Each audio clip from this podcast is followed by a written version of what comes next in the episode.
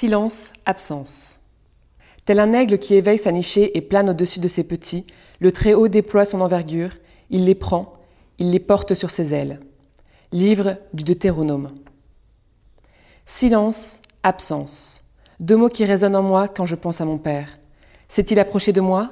Oui, parfois.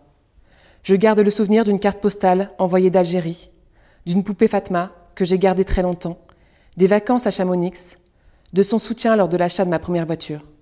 Mais de lui, je ne sais rien, ou presque. Que pensait-il?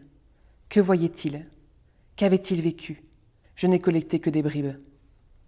Né en Belgique dans une famille ouvrière, il a eu la chance, grâce à un ami prêtre, de faire des études de comptabilité. Puis, marié, il a créé sa propre entreprise, mais la roue a mal tourné. Ce fut la faillite. Alors il s'engage dans l'armée. Indochine, Algérie, loin de sa femme et de ses quatre enfants. Tous les soirs, nous avons prié pour lui. Et moi, me suis-je approché de lui? Parfois, oui, à son retour chez nous pour quémander un petit service. Mais surtout durant ces vieux jours, visite au centre de gériatrie à l'hôpital. C'est moi qui, au milieu de la nuit, ai reçu le coup de fil Votre père est décédé. J'aurais aimé être près de lui pour ces derniers instants.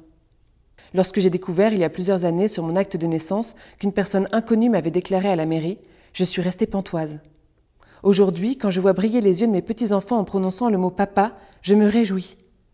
Un père à l'image du père, qui passe de temps avec son enfant, partage avec lui son savoir, ses passions, lui manifeste son affection, ce père, on se jette dans ses bras.